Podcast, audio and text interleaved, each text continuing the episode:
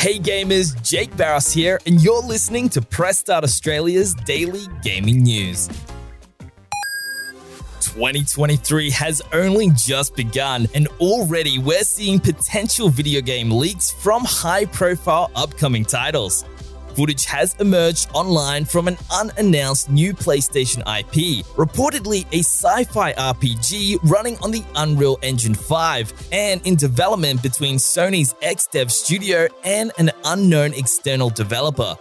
The leak comes from multiple well known insiders, and the footage looks convincing enough to be from an early prototype build, showing a character from a third person perspective in an alien looking landscape, reminiscent of games like Resistance or Mass Effect. CES has come and gone for 2023, and in it, we saw a heap of exciting product reveals and launches.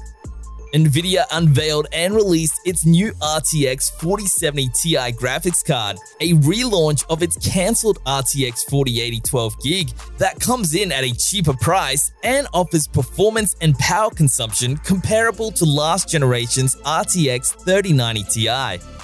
Samsung and LG also revealed new televisions, with Samsung's new tellies packing improved gaming features and a redesigned OLED with brighter picture and 144Hz support with AMD FreeSync.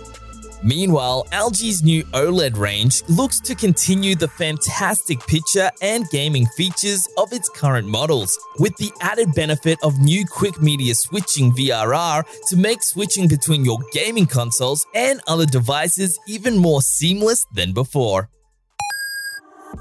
With still very little sign that Valve intends to sell the popular Steam Deck locally, a handful of online retailers have begun importing units and selling them in Australia. Right now, you can pick up a Steam Deck in its 64, 256, and 512 gig configurations from online shopfronts like Kogan, Catch, Dick Smith, and Amazon without having to worry about import taxes and forward shipping from international outlets. For more details on pricing and where to get a Steam Deck for yourself, be sure to head to the Press Start Australia website. For the latest gaming news, bargains, reviews, our podcast, and all things gaming, check out pressstart.com.au.